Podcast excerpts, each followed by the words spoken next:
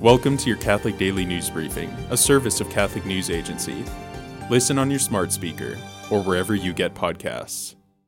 The province of Quebec in Canada now requires citizens to show a COVID 19 vaccine passport to attend religious services.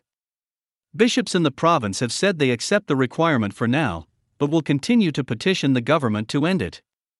The vaccine passport system involves an electronic record that allows vaccinated individuals to access certain places or activities. It has been in place since September of last year.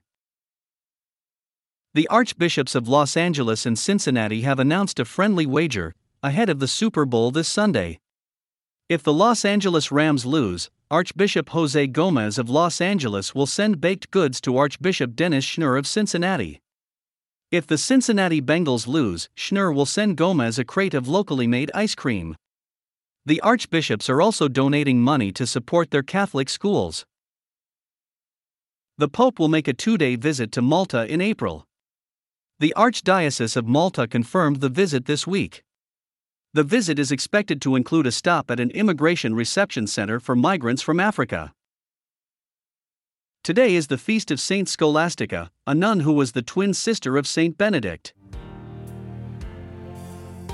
Thanks for joining us. For more, visit CatholicNewsAgency.com.